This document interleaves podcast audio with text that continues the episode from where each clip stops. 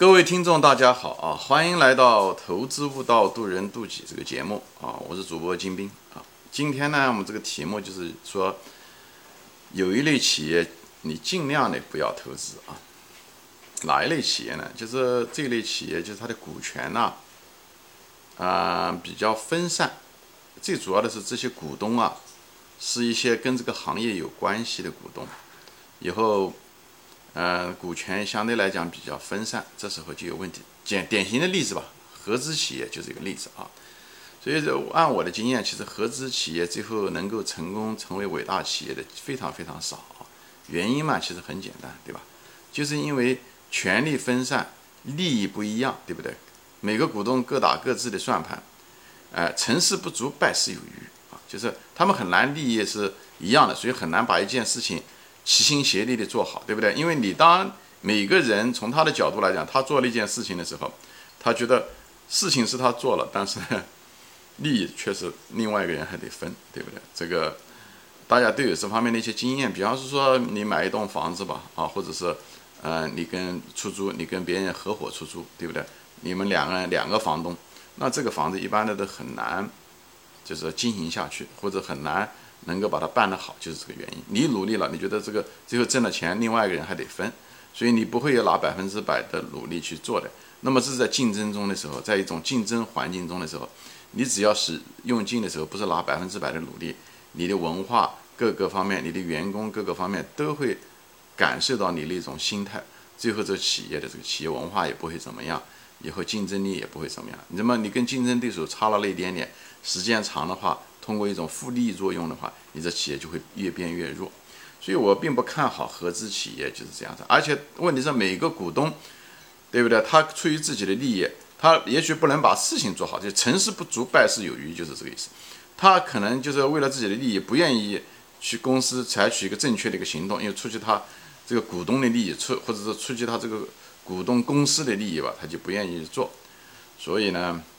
有些真正的很重要的决定，其实是很有争议性的，但是往往那种决定就是因为众口难调，最后没有去做。天底下像人生一样的，很多重要的决定其实是很危险的，但是正确的决定往往有争议性，但是就是因为争议，最后这个决定就做不下去，最后就错失了那个机会，该做的没做啊，不该做的去做了，这个就是他犯错的概率大，所以这个企业失败的概率也很大，好吧？这些东西都是生活常识啊，你就是看历史你也能看得出来，对不对？当年的时候，战国春秋的时候，谁统一了天下？那时候有合纵连横，对不对？弱小的秦国打败了几倍于他的6国的连横，这6个国家连横，对不对？齐、楚、赵、燕、韩，对不对？这些国家联合在一起的结果，虽然表面上看上力量大，但是却打不过一个小小的秦国，军队已经入了函谷关了，最后半途而废，不是一时啊，这也不是偶然，就是这个原因，这就是人性，人性是打自己的算盘，很难把集体的利益放在他前面。只要这中间合作的人中有一个这么想，他是一锅老鼠屎就带坏一锅粥啊，所以这个就是人性，所以呢我就不展开说了啊。所以作为一个投资者来讲的时候，我们也是一样的，我们投资的时候尽量的不要投那种股东啊，就是一种合资企业，我建议大家尽量不要投，就是因为企业是人成立的啊，产品啊、竞争力啊这些东西只是人的一种活动的一种表象，所以企业是靠要人来办的，从上面的 CEO、中层的经理、下面的员工都要靠人。他如果是上面这个股东有了问题，这下面这些人干事情的时候很难步调一致，他只要不步调一致，很难协作。它出现问题的时候，都在方方面面都会出现问题，产品也好，营销也好，管理也好，等等，这些都会出问题啊。那么还有一种就是什么呢？就是你能看得到的呢，就是像一些什么不是合资企业出现的一种，就是所谓的叫战略伙伴嘛啊，战略伙伴就是有些公司他投资这家公司，那么他如果投到一定的程度的时候，这个所谓的战略伙伴，比方阿里巴巴，对不对？他投资一家公司。以后比方投资什么圆通吧，啊，就是一个快递公司。这时候圆通他本来的这个老板，他懂这个行业，他知道这个快递行业应该怎么样发展，从他圆通的角度去考虑。但是就是因为阿里巴巴的这个介入啊，他投资了这个圆通，阿里巴巴可能有别的想法，这时候他就会左右这个干扰这个管理层，最后他们之间可能就最后，在公司的发展上面的时候，很可能采取的一个方法是大家妥协的一个结果，很可能不是个最好的一个结果，那就是因为利益不均，最后让公司错失了一些机会，或者是投资了一些真正不该投，但是也许对阿里有用，但是对圆通有伤害的。所以导致了这个企业在，因为外面还有竞争啊，只有在竞争中的时候就处于一个劣势，就是一个例子，好吧？当然也有成功的啦，就是但是这东西都大概率事件，你就不希望一个公司的这个股权股东的利益不一致，这样呢很容易犯错误。也有好的啊，像腾讯的大的股东是什么呢？东的股东它是一家南非的一家公司，但那家公司它不直接的介入这个腾讯的。战略决定啊，这些东西，它只是一个被动的一个投资者。这样的话，大股东其实也无所谓，所以大家不要过于教条。但是腾讯也是因为学会了这一点，他就觉得大股东不要随便的介入。虽然腾讯投资了一大堆战略性的公司啊，它并不是特别的介入，他投资的公司的决定，哎，它反而就是，它提供建议，但是不会。因为腾讯的利益来左右公司啊，所以腾讯这一点学的挺好的。虽然他也进